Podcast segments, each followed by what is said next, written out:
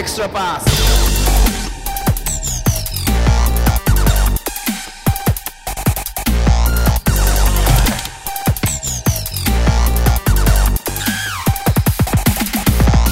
皆さん、こんにちは。エクストラパスポッドキャストです。ズボンです。宮本です。別冊です。8回目ですね8。回目。はい。えー、8回目にして初のダブルゲストですね。あ、確かにそうですね。そうですね。はい。はい。じゃあもう早速ご紹介したいと思いますけれども、はい。えーセントジョセフカレッジの酒井達明選手と、えーボーデンカレッジの、えー、鍵富大河選手です。よろしくお願いします。よろしくお願いします。ます。今あれですよね。酒井選手はアメリカ残ってますけれども、鍵富選手は日本に帰ってきてるんですよね。そうですね。自分は帰ってきましたね。なんかさっきちょっとちらっと話してましたけど、どうですか今アメリカの状況は？お二人ちょっと聞きたいなと思いますけど。今、自分はアメリカにいるんですけど、まあ、自分のところ結構田舎で、そんなに、まあ、人がいるところでもないんですけど、まあ、大学内で、まあ、マスクしてる人はそんなにいないんですけど、まあ、ぼちぼち、えっと、距離を取って、食事取るときも、って感じですね。か完全に学校行っちゃいけないみたいな感じではなにはなってないですか？えっと、一応インターナショナルスチューデントの自分ともう一人の、ひあの、生徒が残ってて、それ以外はもうみんな、あ自あ、分なるほど。うん戻ってるって感そうなんだ。なるほどね。え、じゃあ、今、バスケ部は2人しかいないってこと？じ。いや、自分、バスケ部は自分一人で、もう一人の人は、学校自体でってこと？そういうことね。あの、先生っていうか、その、教員先生はいなくて、その、キャンパスをきれいにする人とか、そういう、はいはいはい。事務的な清掃員とはいはいはか？うん。いるんですけど、あとはまあ、生徒とかは、基本来てないですね。そうなんだ。寂しくない？ね、自分今なんか、その、学校内でなんか、働けてて、そうやってなんか時間があるから、ああ、清それこそ清掃手伝うとかそういうこおそんな感じで。で、それで、ど、んまあ、先週ぐらいから、その、学校に残ってなくて、その、近くに、まあ、バスケ部のやつなんですけど、たまたま。そいつらも、その、近いからって言って、そこで働いたりとか、学校内で。っていうのは、だんだん始まってきて、まあ、6月ぐらいにはなんか、良くなってくるんじゃないかな今は体育館は空いてないんですけど、はい。よくいいかなっていう。じゃあ練習は全くやってない状況なんですね。いや、自分はでも、個人的にすごい、今、あの、さっきも話したんですけど、あの、その前、去年卒業した、あはい。の、コーチっていうか、その、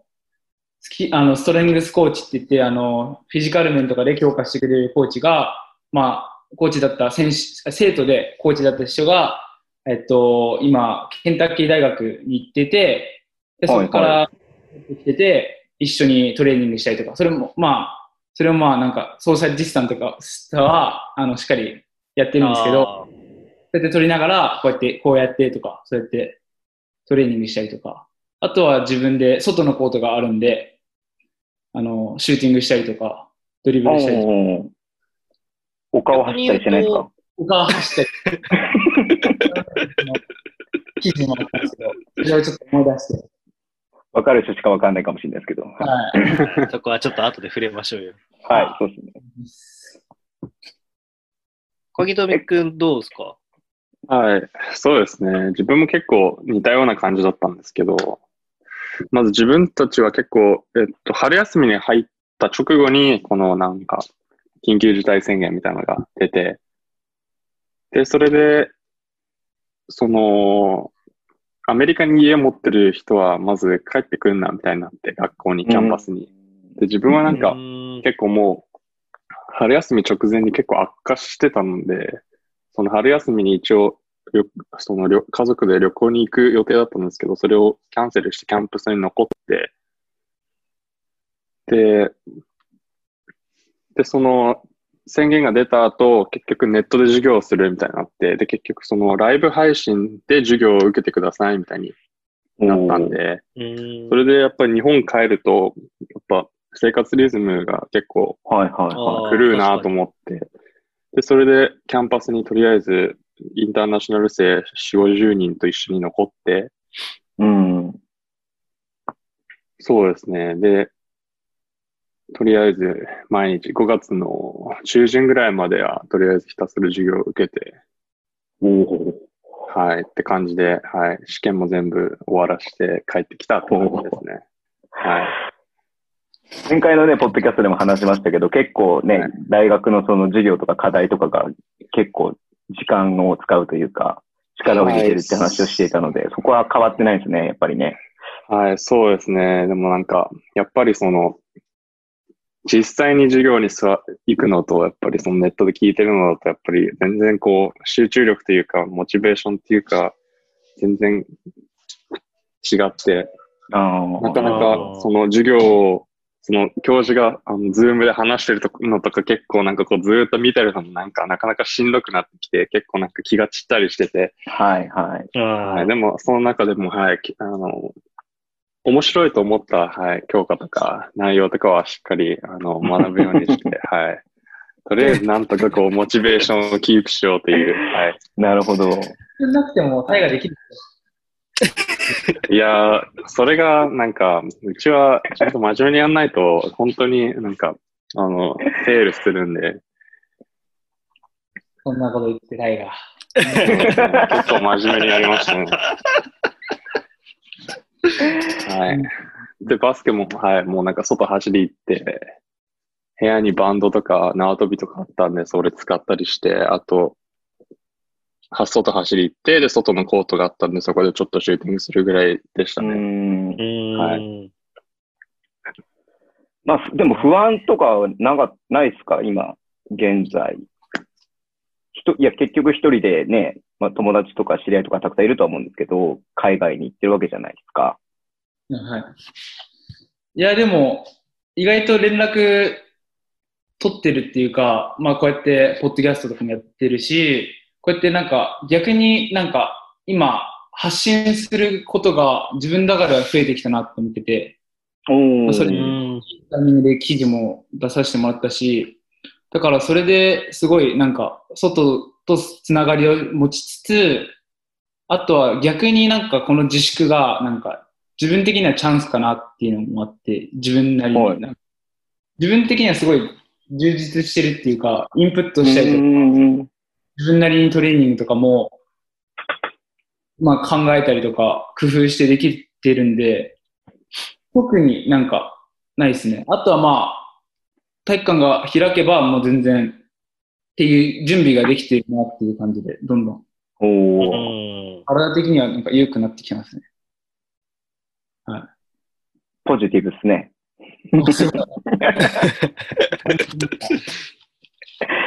なるほどね。でも、違って自然が多いんで、こっちは意外と。だから、あーああ。まあ雨が降ってないっていうのが結構大事なんですけど、意外と結構晴れててずっと。でも、外コートあるのはねうんそここだわるね。外コートあるっていうのはやっぱりいいですよね。日本だと外コートないし、外コートのリングのが撤去されちゃったりとかしたんで、あ人が集まりすぎちゃって。逆に言ったら自分は本当独占してできてる状態なんで、うん。強いて言うならなんか、ちょっと季節的には風がすごい強い時期で、うーん。まあ結構暖かくなってきて風も少しなんか弱くなってきてんで、でもなんかシュートやっぱ遠いとこから打つと、やっぱ風でブレちゃったりとか、そんなに強いの？いや、強いです。海、海に近いんで、あそうですええー、ね。なるほど。ああ。歩いて5分、10分ぐらいのところにあるんで、ええ直で吹いてくる感じがあるんで。だからそれは海結まで歩いて5分とか、ちょっと羨ましいなって思います。うん。埼玉県民なんで、はい。構 綺麗です、綺麗です。本当でもそれがあるから、逆にそれも考えて、なんか、そんな時は、その時まで考えてなかったんですけど、その、陸と湖の温度差をなんか考えて、なんか、なんていうんですかね、日中とかだと温度差があるんで、うん。なんか風が吹きやすくなってるらしくて、やっぱ。だから朝早くとか、夜に、えそれまでは外走ったりとか、筋トレして、なんかやったりとかっていうのもなんか考えるようになって、なんかよりより、なんかより考えるようになりましたね。ー、なるほど。いいっすね。じゃあ、なんか今、結構、まあね、大変な状況ではありますけれども、ね、こう、いろいろとできることをやってて、まあ、ポジティブにね、やってるなっていうのをすごい聞けてよかったなっていうふうに思ってるんですけど。それこそ、鍵富くんは、これこの間そうだ、太一くん出てくれて。はい。そうなんですよ。あれ、太一くん、中村太一くんが酒井くんと同級生ああ。か、はいはいはい一個上だから。そうですね。そうですね。いや、どうでしたかって、生かしきれずに終わっちゃって、すごい悔しい思いをしましたよ。あんなに素晴らしいポイントガード生かしきれずに。はい。収録の30分前に自由交渉のね、あの、リリースが出たんで、僕たち動揺しながら、ポッドキャストを撮ったんで。あすごい、やっぱり、決まってきてますもんね、いろういろと。ん。鍵富選手はあのね、えっと、大堀の YouTube とかそうそうそれ何回か出てましたけれども。そうですね。2、3回、はい、出させてもらって、タイツさんとはもう、あ2回一緒に出たんですけど、本当なんか、なんていうんですかね、こう、自分あんまりこの日本の人とかと全然連絡を取ってなくて、へーなんかもう結構自分は、うん、なんていうんですかね。結構なんかいろいろ不安とかもあって、で、なんか結構夏、まるまる3ヶ月あるんですけど、なんか、こう、こっからなんか、どうすれば、何をしたらいいのかな、みたいな考えたり、なんか、こはい。の先、将来自分は何をすればいいのかなとか、結構いろんなこう、う考えがいっぱいあって、で、結構悩みがあって、結構なんかいろいろ心配事とかもたくさんあって、で、なおかつなんかバスケがないから、なんか余計にストレスが溜まって、みたいなのが結構あって、そうですね、でも、そう、ああいう、あの、YouTube だとか、その大堀のその、まあ昔一緒にバスケをしてた人たちとかと一緒にまた、やっぱああいうのを通して繋がれたりすると、やっぱなん、なんていうんですかね、結構、我に戻るというか、あーこう、はい、うん原点に戻る感じで、はいすごいなんか、ははい、すごい楽しかったですね。うん、楽しそうでしたよ。はい、はい、頑張ろうと思えるよね、なんか。はい。ああ、やっぱりその、同じ時間過ごした人とか、同じ学校での上下関係。それこそ、まあ、酒井くんは一期生だし、はいそんなにあんまりこう、上の、上下の関係性って、卒業しちゃうと、やっぱりないもんなの？強豪校とか、伝統結構、自分らのところは、すごい帰帰るっていうか、その OB 戦とかも、自分あはできてなかったんですけど、去年の夏とか、自分がいるから、なんか開いてもらって、ちゃんとえなんか、えー、あ、そう、言ってたもんねはい。それこそ、あれ？大倉くんとかとなんか試合とかしに行ってたんだっけ？はい、いろいろと。それですごいなんか、まあもちろんなんか、自分はやっぱ遠いんで、できることは少なかったんですけど、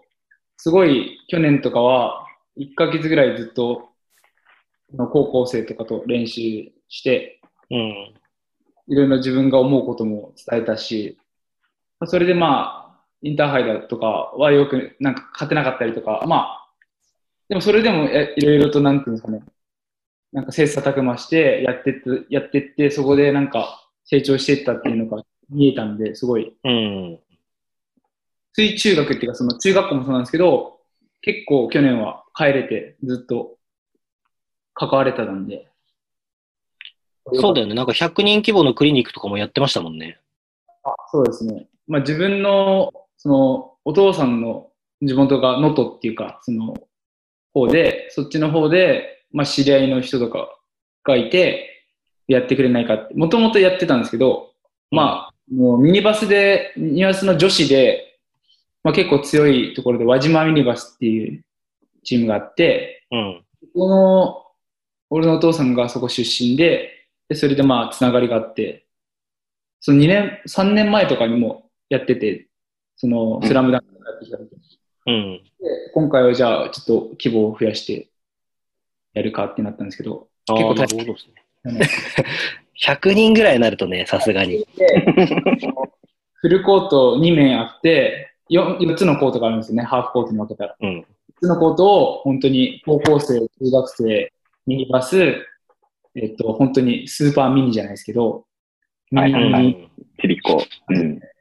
そそれ4つに分けて、一つ一つそうやってなんかできることじゃないですけど、分けてずっと半日やって、その後に、えっと、輪島ミニバスの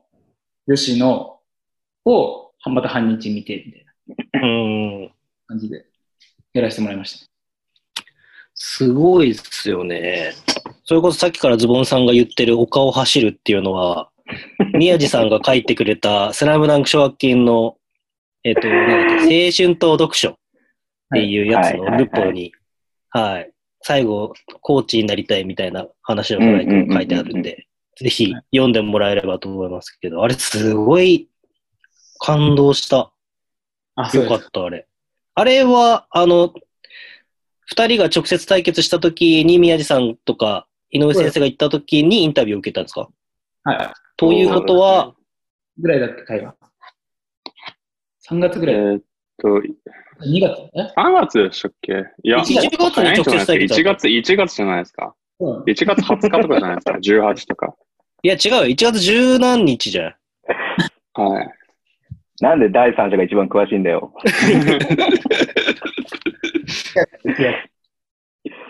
はい。じゃあ、鍵富鍵富君も二人が、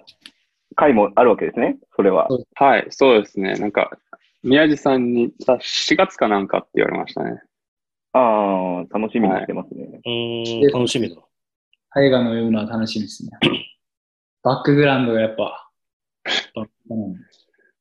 その前何に言ったか覚え一応てないで、すね。その前に一応、波里くんがあるんだよね。第はい。1回が。第1回が、はい。うん。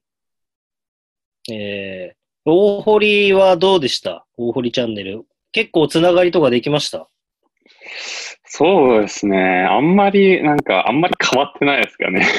あ個人的にはあそうなんだ。なんかへーあれか、絡みがあるような回があんまりなかったら。あんま自分さ結構楽、なんか楽な、あんまり、あの、知らない人と関わらなくてよかった のが多かったんで、はい。そうですね。基本的に自分が、はい、あの、カンフタブルな人たちと一緒にしかやってないんで、確かにそうなるほど。そうですね。ああんまりの。、今、アースフレンズ東京 Z やってる村越くんと連絡取ってて、あはい。のチャンネル面白いねって話をしてて、はい。で、なんか大堀だったら鍵富くんがいあのお世話になってるんですよみたいな話をしたら、ああ、あの、すごい子ですよね、すごい子みたいな感じだったの。はい。そうですね。頭頭いい子です全くもう、全く面識ないですね。先輩といえどもね、やっぱり会ったこともない人とかね、話したこともあんまりない人とかもたくさんいるでしょうし、しかも大先輩となるとね、そうですね。カンファタブルじゃなくなりますもんね。はい。確かに。で日本だと、いろんなところから来てますもんね。だからそれも、やっぱ、まあ、つながれば本当にすごい、いろんなところにいるって感うじしますね。ん。あと、そうですね。日本の大学とか行けば多分、その、うん。例えば、そうですね。つ村越さんって筑波でしたっけ？つくば。そうですね。やっぱ日本の大学とか行けば、多分、その。大学からプロみたいな、そのみ、その、あれが経路があるじゃないですか。うん。なんで、はいその、なんか関係とか、OB 会とかいろんな、多分やつで、多分また、どんどん、知り合いとか、増えていくとは思うんですけど、自分は全くもう、はい、もうそこから断ち切られちゃったんで、いや、確かに。なんか嫌われた人みたいになってる。積極的に行けよ。はい。ということで、ね、あのーまあちょっとね、前回出ていただいたのが、まあ約1年までいかないですけど、1年弱前だったので、まあ前回の夏休みっていうんですかね。うん。なので、まあそこから1年経ってるので、まあ今年、うん、ここ1年間どんな感じだったかなっていうことをちょっと聞いていきたいなと思うんですけれども、うん。なんか宮本さんの視点から何かありますか？いや、僕も二人の試合全部じゃないんですけど、何試合か見させてもらうと、あの、D3 って、あの、前のポッドキャストの時、お二人どっちも確か言ったはずなんですけど、やっぱ D3 ってど、なん、なんとか、なんとなくこう、D1 が一番レベルが高くて D2、D3 みたいなイメージを持たれてる方がやっぱりまだたくさんいるんですけど、あの、チームメイト含めてすごいレベルが高いなっていうのがまずうん率直に感じて、それこそさっきあの、これ収録する前にも話したんですけど、セントジョセフのキャセール。ジャックですね。キャセールは、ちょっともうあれは止められないなっていう感じの選手がいたりとか、ボーディンにもスコアラーが2人ぐらいな？なんか結構点取るタイプがいたりとか。はい。23ですよね。うん。デイビッド・レノルズ。はい。だからそういう、なんていうんですかね、やっぱスタンダードがやっぱ高い、レベルが高いなっていうのを単純に感じましたけど、どうなんですかね、やっぱり。上でも、上っていうか、全然こう通用しそう。でも、まあすごい失礼な話、正直ボーディンもセントジョセフも上位に食い込んだわけではないので、もっとすごいやつも他の学校見たらいるんだろうなっていうのが感じたんですけど。いっぱいいると思うんですね。それこそ、結構、まあなんか、いろいろスタッツとかも、まあ見てとか、まあ今、こあの、チームでも、一応ミーティングとかも週に1回小さいグループでやって、まあ本読んでるんですけど、まあそれもまあいろいろあったりとか、それでなんかまあチームでミーティングがあることがあるんですけど、そこでやっぱコーチが、まあなんか、去年のトップ10、その全米でトップ10のチームの名前を挙げて、こいつらを倒す気持ちでや今年はやるっていうのをやってて、まあそれで自分もやっぱ見てみたんですけど、いろんなチームを。やっぱ本当に、なんですかね、本当、本当に本得点をすごい取る選手とか、やっぱスコアラーとかで、その、なんて、スタッツリーダーとかを見ていけば、ハイライトでもやっぱ、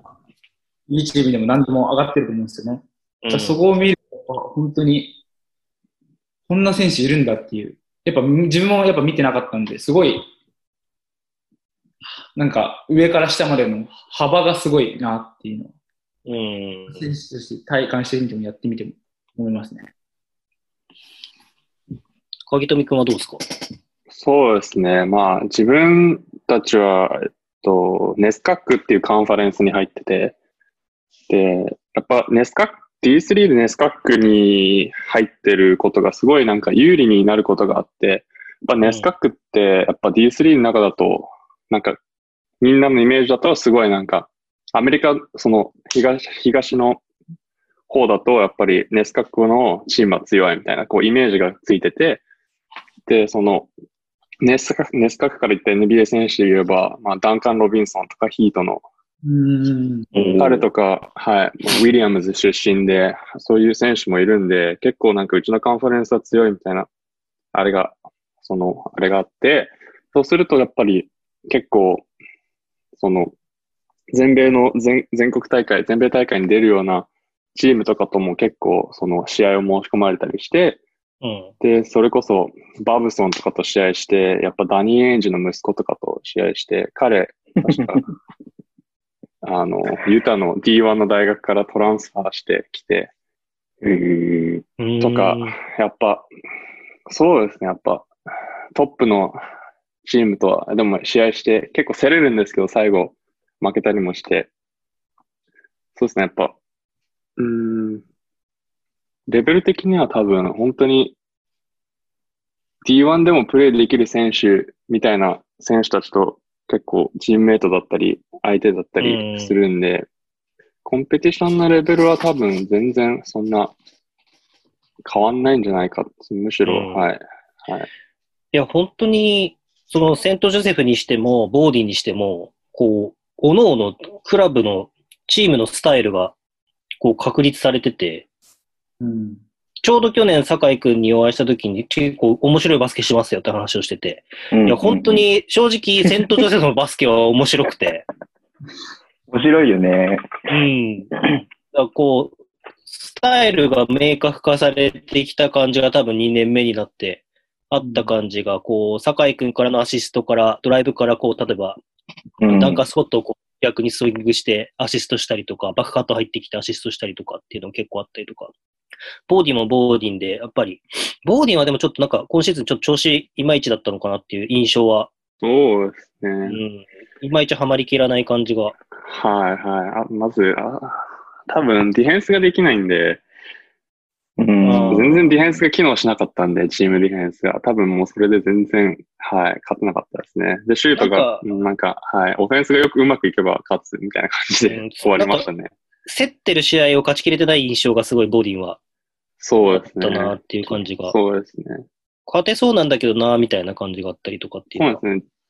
どのチームとも基本競るんですけどね。うん。いまいち、そうなんです。勝ちきれないんですよね。ちょセントジョセフはちょっと完成度的にどんな感じだったのかなっていうのは聞いてみたかったんだけど、今年はやって、る感じは？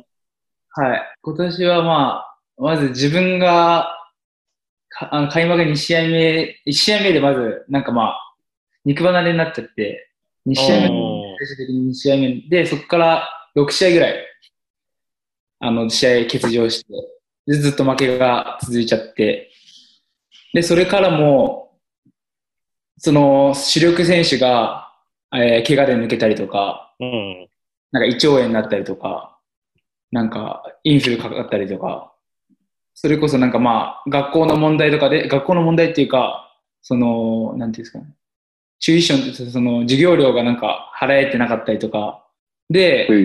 ん。ァンがいなくなったりとか、て感うんチームが結構揃うことが本当になくて、すごい、あとは、すごい大きいんですけど、あの、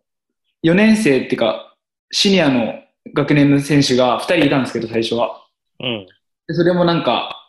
なんていうんですかね、まあ、プレイタイムとか、いろいろな問題で、なんか、やる気がなくなったのか、まあ、あれなんですけど、2人とも辞めちゃって、で、それで本当に、すごいやっぱり、若、まあ3年生で自分の代が最上級生になって、で、まあ結構、なんていうんですか、1年生も何人か入ってきたんですけど、結構、なんていうんですか、ついてこれないっていうか、うん。そうやってレベルが上下してると、そういうのもあったりとかして、すごいなんか波が激しいシーズンっていうか、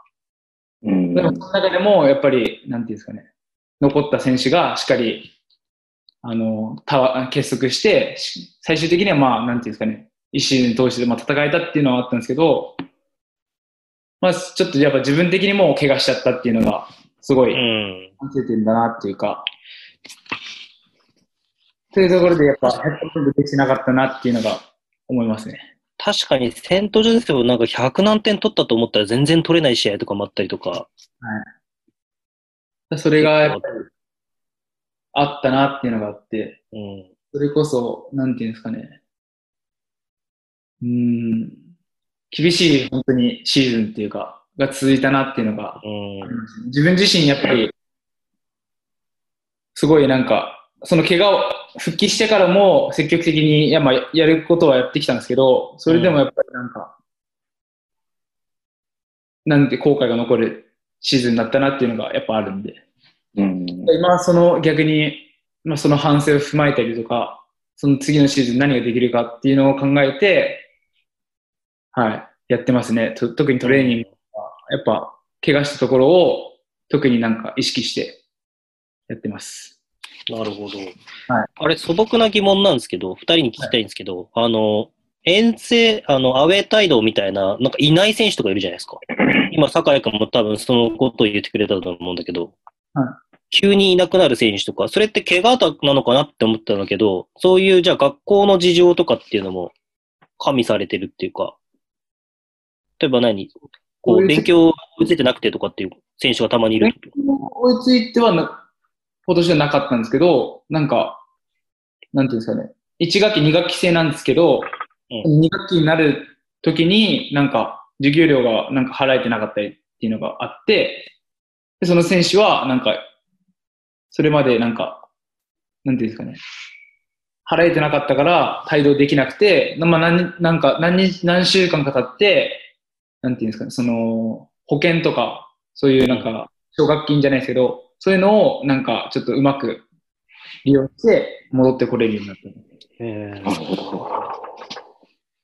そう、なんか結構、あれこいつなんでいないんだろうみたいなとこ何試合かあって、はい結構軸なのにな、みたいな選手とかがいなかったりとかしたりとかして。自分たちのチーム、基本的にど、一人は、なんか選手として入ってて、でもなんか出れないって悟って、コーチにな、マネージャーみたいになったりして、あと一人は、スタメンの側だった選手が全十字切っちゃって、うーん。ういわー。なくなって、そうですね、彼ほぼエースだったんですけど、うん。なくなって、で、あと、結構ところどころ自分も消えたり、はい、股関節怪我して、いなくなったりして、そうですね、いろんな選手葉のチョイスがさ、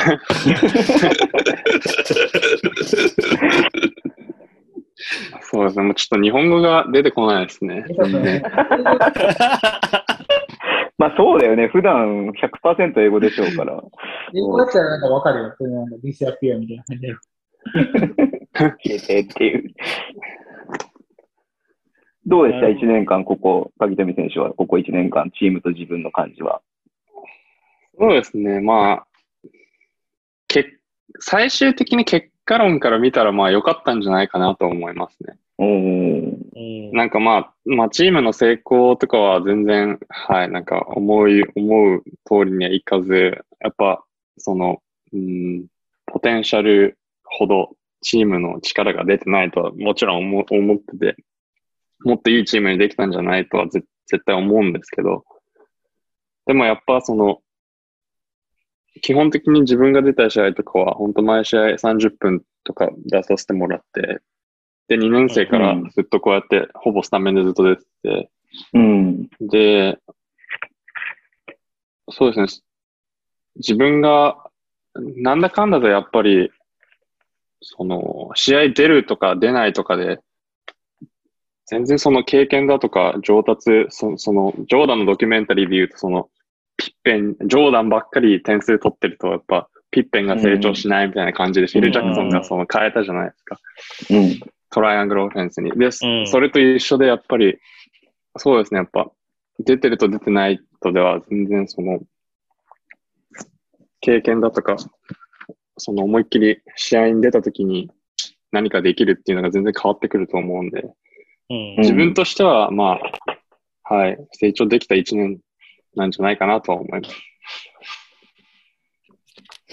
なるほど。まあ、鍵富くんも、坂井くんもそうだし、怪我した時期がやっぱりあって、そういう時、その、一個両方二人ともあったから聞きたいのは、怪我した時っていうのは、アメリカだとどういう感じで、その復帰までの道のりをたどるのかなっていうのは。なんか日本より時間かけそうだなっていう印象があったんだけど。自分は、まあ、病院とかはまず行ってなくて、まあ、結構自分のなんかフィーリングと、その、まあ、ドクターじゃない、ドクターっていうかトトレーナーがすごいしっかりついてくれて、だ毎日、最初、自分がなんか結構やっぱ、ちょっと焦った部分が最初あって、うん。の、なんていうんですかね。まあ、80、90%でプレイできればいいかなと思って、うん。ぐらいの気持ちで、全力で走ったら、ちょっと痛いぐらい。にも、まで戻せればまずいいかな自分で思ってて、やってて、で、それでまた悪化じゃないですけど、良くなくて、それでやっぱ100%走、全力で走って痛くなるとか、痛みが本当にしっかりなくなるまでやるっていうのを、まず自分のフィーリング的にはまず決めて、で、トレーナーもやっぱそれが一番いいし、それがじゃあまずゴールだっていうのをまずしっかり決めて、で、そこから、本当にまあ、毎日、なんか授業終わってから昼の時間に、あの、なんていうんですか、リハビリ行って、で、本当、ちゃんと本当しっかりしてるなっていうのがやっぱ、なんていうんですかね。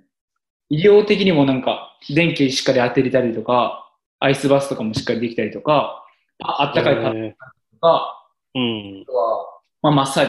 ジしてくれたりとか、それからしっかり、なんていうんですかね、えっと、はい、リハビリの過程をしっかり進めてたって感じですね。大学の中でもそういうしっかりとした、こう、とそうリハビリを受けれる。ゃんと分かれてて、やっぱり、なんていうんですかね、バスケはバスケっていうか、スポーツはスポーツ、学業は学業って感じで、しっかりもうビルディングも分かれちゃって、しっかり分かれてて、その中でのしっかりトレーナーもしっかり雇われてて、学校でしっかりいるトレーナーだし、うん。その人たちは本当に、なんていうんですかね、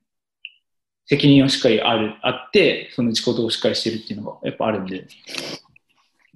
やっぱりしっかりコンタクトっていうか、なんつうんですか、あの、話し合いをして、しっかりなんか、その感覚がどうとか、こっちに動かしたらどう言いたいとか、そういうのもしっかりと確認とかし合ってるんで、へー学べたっていうか、やっぱ怪我した時にどうするべきかっていうのは、より学びましたね。うん。うん。鍵富くんは、股関節はい、そうですね。自分は、はい、年明けの1月2日の試合で、ブランダイスチームと試合して、残り4ピリの2点差ぐらいの時に、多分、相手がフェイクして、うんそれに引っかかって、そのまま乗っかって、思いっきり、どんぐらいですかね。2メ、100、うん、2メ、そうですね、2メーターぐらいのとこから、そのまま腰腰に直接落ちてバーンみたいな。おーああ、で、終わったと思って、あ、これシーズン終わったかなと思ったんですけど、え意外と、はい。意外と大丈夫で、はい。意外と大丈夫。意外と大丈そうですね。股関節の、股関節っていうかこう、ヒップフレクサーのところが、すごい、あの、痛みが出てて、夫。うん。で、結構その、自分結構大堀の、なんか結構、その、あれ慣れてて、その、結構結構治ったら、もう結構すぐ練習にポッてすぐ入って、なんかやるみたいな感じで、結構慣れてたんで、うんなんかもうそんな感じで、もうちょっと、まあトレーナーとかにも見てもらってたんですけど、痛みなくなって走ったりして、で、練習参加して、なんか全然大丈夫だったんで、そのまま試合出たんですよ、次の、なんか。そしたらなんか、またすぐ、はい、痛み出して、えー、なかなか、もう結局1ヶ月ぐらい引きずったまま、はえい。ー、で、その、シーズン途中でそのまた痛くなって、じゃあなんか、この週は週末に1試合しかないから、この週と次の週の最後までこうぶっ続けでなんか休めばうん。いいんじゃないみたいな、いろいろ、はい、トレーナーとプラン立てたりして、それこそリハビリもずっとやりながらやって、そうですね。やっぱこう、自分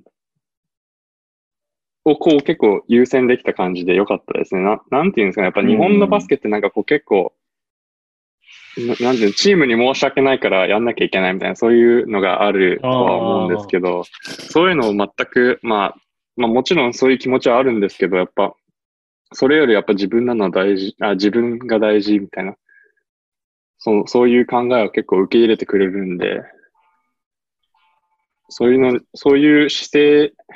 とかはすごい自分はやりやすかったですね。そういう環境とかは。うんみんなの考え方とか。考え方もやっぱ、なんていうんですかね。まあ自分もそう思ったっていうのがあって、逆になんかまあ自分が出ることに、まあ時期に、時期もあったんですけど、うん最初の方になっちゃったんで、まあカンファレンスゲームが一番、やっぱ大事じゃないですか。そこで勝って、トーナメント優勝して、うん。全米トーナメントに出るみたいな、を、まあ、なんていう目標があるんで、だからその時期的にも最初の方になったんで、やっぱ監督的にもいろんな選手使いたいっていうか、チームを設定するうん。でもあるんで、自分も逆に言ったら、まあ自分はもうシステムとかもしっかり理解してるし、あとは体がしっかり追いついてくるのが大事っていうのがあったんで、そういう面では、なんか、チームがやっぱ成長逆にできる時期だって思うようにして、なるほど。もうしっかりその、なんていうんですかね、逆に自分が出れるチャンスをもらえたぞみたいな気持ちでやってる感じがやっぱ多かったんで、その時期時期に、時期によって、その、なんです活躍してる選手もやっぱいたし、それで最終的に試合に出るようになった選手もいたし、それは結構、まあ、チームとしては意外とプラスになったっていうか、自分的にもしっかりとリハビリも詰めたし。なるほどですね。やっぱ考え方が違う部分は大きいのかなっていうのはすごい。今回、つあの、ちょっとネガティブな話だけど、コロナになって日本も多分考え方が変わっていくんだろうな、ちょっと個人的に思ってて。会社とかもなんか熱ちょっとあれだけど休めみたいな、すごい。今までは、いや、動けるんだったら大丈夫だろうって言われてたのが。変わっていくなって、個人をすごく大切にしていかなきゃいけないなっていうのはあったわけで。いや、せっかくなんで、僕もう一個聞きたいのが、直接対決。はいはいはいはい。1月十何日だか20日だか、ちょっともういつかわかんないけど、はい。13か14だ。確か十何日だった気がするんだけど、それはスタメンで出場して、して、しかも、あの、井上武彦先生が現地観戦に訪れるという。ありがたいです、本当に。いや、僕もものすごいありがたくて、あの、87バスケットボールラボの方で、その 直接対決いろんな人に見てほしいと思って、あの、書かせてもらったんですよ。で、まあ、正応ね直、うん正直すごい申し訳ないんですけど、すごく注目されるわけではないというか、あの、一緒に出会った時にいた長谷川昇とかやっぱ B リーグで活躍してるんで、彼のことを書いた方がやっぱ注目度が正直日本では高いんですけど、なんかす、ものすごい跳ねてて、あの記事が。何が起こったんだと思ったら、井上先生がこれを読んでくださいみたいな 感じの。本当に影響力すごいですね。すごかったですね。でも、本当に、すごいいい人だなっていうのは、常々考え、感じますね。会って話しても。井上先生が現地に見に来てくれて、はい。やった試合のことをちょっと聞きたいんですけど、はい。まずもう個人的には、最初に二人が、こう、スタメンに立って、ああ、の、ハイタッチというかタッチした瞬間に僕はもうその瞬間からもう胸熱で、あれだったんですけど、まあでも、どうすか？そう、タイガー、タイガー言いたい、なんか。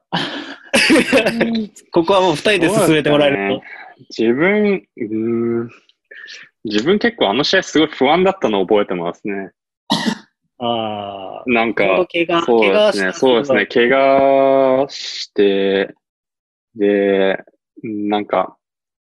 ぶっちゃけ言うと全然なんかこう、もうなんかすごい不安を抱えたままで、いや、なんか、うん動けんのかなみたいな感じで、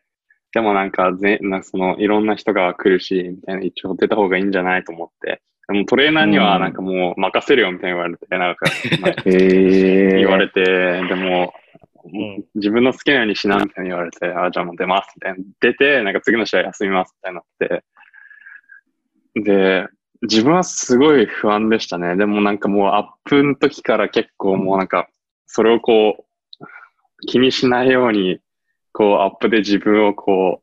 う、なんていうんですか、盛り上げるためにできる限り動いたりして、そう、結構なんか、そうですね。もう結構酒井君には申し訳ないんですけど、結構自分と戦ってた時間が長かったですね。そうですね。あと自分のマークマンも、もうなんかもうめっちゃ点数取れるし、身体能力高い選手だしかもすごい速い選手だって分かってたんで、もうなんか結構それ、ジ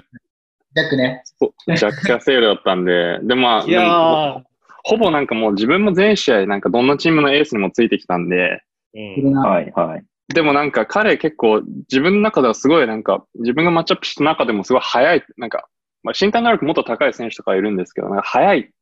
てのをすごい覚えてうんて、なんか伸びがすごかったんで、一歩の。それをすごい覚えてて、なんで、うわーなんかこの状態で彼とマッチアップするのは厄介だなーみたいな思いつつ、なんかすごいなんか自分の中であれがありましたね。なんかもう、ああ、なんか、これは結構簡単にはいかんなーみたいな。これは、はい、長い1時間半になるのではないかみたいな思います。とはいえ、37分ぐらい出てましたよね。そうですね。あれもちょっと、はい、もう30分以下ぐらいにしてほしかったですね。いや、でもまあ仕方ないとは思うんですけど。はい。でも楽しかったですよ。ね全体的に見た見たら。うん。やっぱ、なんかはい、あの、やっぱり、こう、日本から取材の人が来る、まあ特に井上先生が来るってなると、緊張とかするもんなんですか？うーんし結構、うん緊その試合に対して緊張はしないんですけど、なんかもうやっぱこん、やっぱそれ、その来るからこそにやっぱ、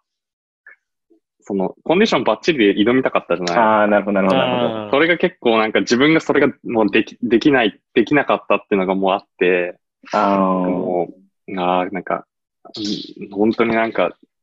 そう、悔いが残るというか、こもやもやするのはそこに対してそうも。もやしてるからね。う、もうなんか自分で、今の顔見てても、もわかりますよ。うん、わかります。はい、コントロール、そこを全部コントロールできたらな、と思っちゃいましたね。なるほどね。はい。酒井君はどうでした？自分も、そうですね。自分も結構、まあ、これで2回目になるんですよね。その、井上先生の前で試合するっていうのが。うん。その時も、やっぱ入るシュートが入らなかったりとか。やっぱそういう部分で、なんか、ああ、なんか、やっぱ力が入ってるんだなっていうのが、やっぱ自分でまず、2回目にして、今回はやっと分かって、うんあ、じゃあこれはもう、そういう日じゃないんだと思って、逆に。うんうんうん。うん。そう、なんか、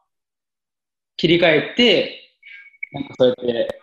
自分がい味方を生かすじゃないですけど、そういうプレーが増えるんじゃないかなと思って。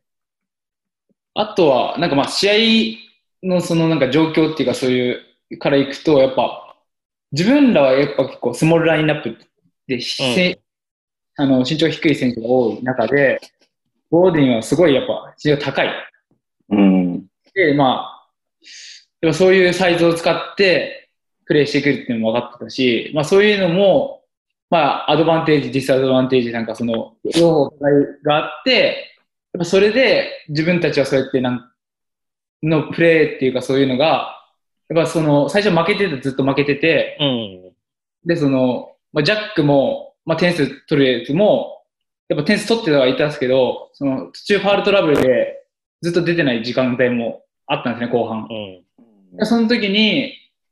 まあ、なんていうんですかね、自分たちにやることをしっかり、また、きなんていうんですかね、えー確認し合って、で、自分もその中で、まあ味方、味方を生かすプレーをしっかり、ところどころでしっかり選択することができたんで、いい選択ができたんで、まあ、それはまあ、ゲームプラン的にはすごい良かったですね。あとはまあ、個人的にはやっぱり、もっとしっかりシュートを入れなきゃいけないなっていう気持ちがあったですね。うんなるほどね。でもやっぱ楽しいですね。やっぱそうやってなんか最初の体育館入って、はい。先にシューティングとかして、ストレッチとかよりも先にみんな来る前にシューティングとかして、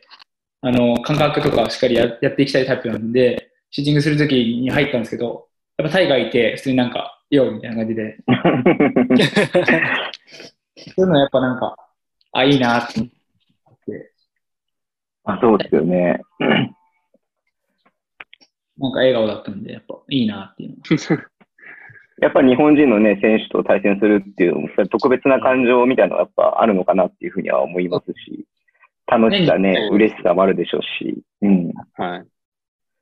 なんかもっとね、いろんな日本人選手がさ、なんかすみませんね、旗から簡単に言っちゃうんだけれどもさ、やっぱりこう海外の大学、うん、に行ってプレーすればもっとそういう機会も増えるわけじゃないですか、これ、この後の世代とかって。だからそういうことがね、こう日常的にこうなんか直接対決が行われているようなことが起きたらいいんじゃないのかななんて思っちゃいますけどね。うん。多分増えてくるんですけど、うん。うん。にしろ、まあ、いろいろとまた、いろん、まあ、まあ自分が知ってる中では、まあ、また一人 D3 はっていう選手が増えるかなっていうのは知ってるんで、またそれもなんか楽しみにしてください。まあスラムダンク奨学金がきっかけっていうのもあるんでしょうけれども、やっぱりなんか海外志向のね、海外でやりたいっていう若い子っていうのは絶対に増えてきてるなっていうのは明らかなので、うん。まあ、何が、ね、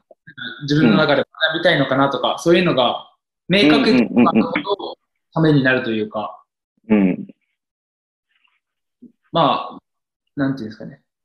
やっぱ目標っていうものがあってくるのがやっぱすごい大事かなっていう。うん。うん。に来るっていうのもあるやっぱあると思うんですけど、やっぱなんか一つ持ってると、つながりがすごい出るんじゃないかなっていうのはやっぱりありましたね。うん。なんか、例えばだけど、二人に、こう、相談とかって来たりするの？今 SNS あったりとかして、それこそあの、鍵富くんは一緒にワークアウトした時にあれで山本修介はいはいはい。はいはいはい結構いろんな学生とかから、こう相談とはいか来て、なんかちゃんとしっかり返してるらしいんだけど、彼真面目だから。なんか例えば、こう、アメリカの大学に高校生とかから行きたいんだけど、どうやったら行けますかとかって、実際やっぱ方法がわからないとか考えたこともないっていう子が結構いっぱいいるのかなっていうのが実情なのかなっていう気がしてて、はいはいはい。はい。そういう連絡とかってあったりとかするの？うーん、そんな、多くはないですけど、たまに、はい、なんか、日本の高校行くのと、こう行くのさ、なんかどうすればいい、なんかどっちの方がいいと思いますかみたいな、とかは聞かれたりはします。うん。でもやっぱ、うーん、何もこう目的を持たず、こう、なんとなく行きたいからアメリカ行くってなっても、じゃあ受け入れ先はどこなんですかとか、向こうのコーチは、なんかあなたを欲してるんですかとか、やっぱ、そういうのが、多分本当に向こう、アメ、こっちで、アメリカでプレーするためには、やっぱそのコーチに、やっぱ欲してもらわないと、多分、本当に全然もう全くプレーも多分できないだろうし、やっぱそこからい証明するのってなかなか大変だと思うんで、なんでだったら、その、もうすでに誘われてる日本の高校とかでもコーチがあこういうふうに選手を使っていきたいみたいなこうアイディアがあるところでやった方がもしかしたら普通にプロになるとかそういうのだったらそっちの方がいいんじゃないかとか普通に思ったりもしますね。本当に。にあの、アメリカでプレーしたくて、大学、アメリカの大学に行きたくて、なんか、っていう、本当にそういうつ強い思いがあれば、試してみてもいいんじゃないかとは思いますけど、うん。うん。やっぱ、うん、そうですね、気軽にこう、ああやってみたいからやるみたいな感じで、多分望むと、自分がなかなか多分大変な思いして終わるだけなんじゃないかなと思ったりもします。うん。なるほどね。あそれこそスラムダンクでいう矢沢くんスタイルで、そうアメリカの空気を吸ったら高く飛べると思った的な。はい、そうですね。そう、そう簡単じゃないんで、うん。そもそも言語も違うんで、多分フラストレーションもすごい溜まるだろうし、うん。その、やっぱ中学校とか高校から行く選手はやっぱ、その自分の地元でやっぱエース、エースとか一番上手い選手だったわけであって、うん。そう、それがいきなり行って、まず、まず人種的にも一番こう、バスケが一番そんな強くない人種みたいな、こう、ちょっと、はい、そういう風潮もある中で、それに打ち勝って、うんで、またそこから、ゼロから証明し直さなきゃいけないんで、確かに、なるほど。ね。そういうの、よそういう苦し、そういうのが、こう、あるってことを知って、なおかつ行きたいんだったら、全然ありだと思うんですけど、んでもそれよりだったら、その、もう、その、それこそ競合、大堀だとか、に行って、もうそこでもう日本人の中で名前をパってすぐ上がるじゃないですか、いう強豪校に行けば。そっちの方が、じゃあ、その、そのプロ選手とか、いい大学、その、バスケで大学に入りたいっていうんだったら、うんそっちの方が簡単なんじゃないかなっては思いますね。うん。なるほど。それこそ今、その、コーチからの信頼って話が鍵富くんからあったけど、酒井くん、うんあの、宮地さんが書いてくれたスラムダンクのルポに、あのープレップスクール行った時に IMG のから誘いもあったみたいな、あ詳しくは読んでもらいたいんですけど、あったけど、その。もともと行ってるところのコーチから信頼してもらったとか好きだったっていううんことがあったけど、やっぱりそのコーチとの関係性っていうのは、そういう部分ではすごく大切というか、そうですね。まあ逆に言ったら自分は、まあ信頼こそあったし、まあなんていうんですか、好きっていうのもあったし、STM 自体が。でも、なんていうんですかね、やっぱ試合出れない時間も、やっぱあったんで、最初のうん。1月まで。で、そこで、やっぱり、なんていうんですかね、IMG では、残っ、残ってくれっていうってことは、やっぱ、試合にも出れる回数も、そ、それまでは増えていたかもしれないし、うん。そこではまず葛藤がまず自分の中であって、でもそこの中でやっぱ最後、さっきタタイガも言ったように、なんか証明していくっていうことがやっぱ大事だなっていうのがあって、だからやっぱ自分の場合はやっぱハードワークするとか、練習しっかり、なんていうんですかね、朝練する姿勢を見せるとか、そういうので、やっぱ練習にもやっぱ伝わってくるし、そこからやっていくスタイルっていうか、まあ多分自分も多分それができるって思ってたんで、自分自身も。ただやっぱ最初にそうやって、そのなんか信頼を作り上げるのはやっぱ難しいし、セントジョセフでも最初の1年の1月はあんまで出場機会も少なかったし、でもそこからやっぱ信頼を取ってスタートになっていくっていうか、まあ、それが大事だなっていうか、そうですね。その部分では英語とかして、しっかり話を聞くっていうのがやっぱ、タイガーもやっぱすごい聞いて、なんかすごいいいリスナーっていうか、なんていうんですかね。そういうなんかリス、なんかき一番いい選手はやっぱしっかり聞くっていうのが発言するのも大事ですけど、聞くことができる人がやっぱすごいいいなっていうのがあって、まあその中でやっぱシステムをしっかり覚えるとか、理解するとか、うん。そういうのがやっぱ、早ければ早いほど、しっかり、なんていうんですかね、確認するとか、そういうのをしっかりすればするほど、チームの中で信頼も勝ち取っていけるんじゃないかなと。だからそういうところでやっぱ、はい。タイガもやっぱそういうのがうまいと思うし、自分もそれがいうんいではあると思うし、うん。そういうの大事になるかなと思いますね。あれを読んでてすごく、えまあそうだよなって感じたのが、まあ、酒井くんとも鍵と君出会ってまあ1年経たないぐらいだから、すごく二人ともこう自分の意思を持ってて、こう決断をこうスパスパできるっていう感じのイメージというか、発言もしっかりしてるし、あったんだけど、酒井くんのあの記事を読むと、やっぱり、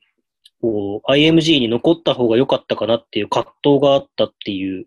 部分って、まあ、まさにリアルだなっていう、あうん井上先生かけたわけじゃないよ。はい。っていうのが、すごい、やっぱりそういう時期っていうのをみんな乗り越えて、今があると思うから、やっぱ軽い気持ちじゃいけないんだなっていうのが、すごいあれを読むだけでもすごく感じるというか。うんまあ、それこそ IMG でも、やっぱそうやって残ってって言われたのも、朝起きて、うん。ずっと朝い朝早い時間から体育館にあの姿をししっかり、なんていうんですかね、姿勢を出して、うんそれで、やっぱコーチとかってやっぱすごい朝早く来るじゃないですか。うん、うん、うん。コーチ、俺は早くうん。体育館、開くところからいるんで、コーチが開けたりとかする、うん。その時に毎回見るんですよ。うんその中で、やっぱり、なんていうんですかね、どんどんピックアップゲームにも最初は入っていいって言っても、いや、ダメって言われて、あ、そう。次、じゃあに人数がなんか足りなかったら言ってって言って、で、た人数が足りないって言って、呼ばれるようになって、そこで最初のシュートとか大事だなと思って、最初のシュートを入れるっていう気持ちでやって、そのまま入って、で、そこから呼ばれるようにどんどんなっていって、最終的には呼ばれるんじゃなくて呼ぶ側っていうか、あいついいんじゃないとか言って、そうやってどんどんなんか、キャンパーだったんですけど、いろいろな練習とか入ったりとか、それこそキャンパーだったんですけど、最後1週間、2週間とかは、その、ハイスクールのチームとかが、もう、みんな来て、そこで練習が始まっているところに、人数ないいないから入ってって言われて、ハイスクールのチームとか、プレップの本当そのチームとかとして練習してやってるっていう時も何回もあったんで、うん。そうやってなんか、やっぱ姿勢がやっぱり、まあ本当に共通じゃないですけど、バンコク。そのボディーランゲージというか、なんかその、それを見せることがやっぱ全部につながっていくんじゃないかな。のはやっぱりすごい感じますね。うーん。なるほどですね。いや、本当に、そうだよなって思うし。なんか日本人はそういうところがちょっとやっぱり苦手な民族かなっていうのはすごく、こう、やっぱ B リーグとか大学のトップレベルと高校のトップレベル見てもやっぱシャイな選手がやっぱりまだまだ多いなっていうのは感じるから、なんかこういうのもはい。そこでまあなんか今はやっぱり大学の選手とかも、知ってる選手が少ないかったりもするんで、やっぱよくその B リーグの試合とか、大学の試合とかも見るようにはしてますし、うん。それこそ本当に、なんか CS パークとか今あるじゃないですか。うん。それでなんか、この人の性格はどんなんなのかなとか、そういうところまでちゃんとなんか見るようにはしてて、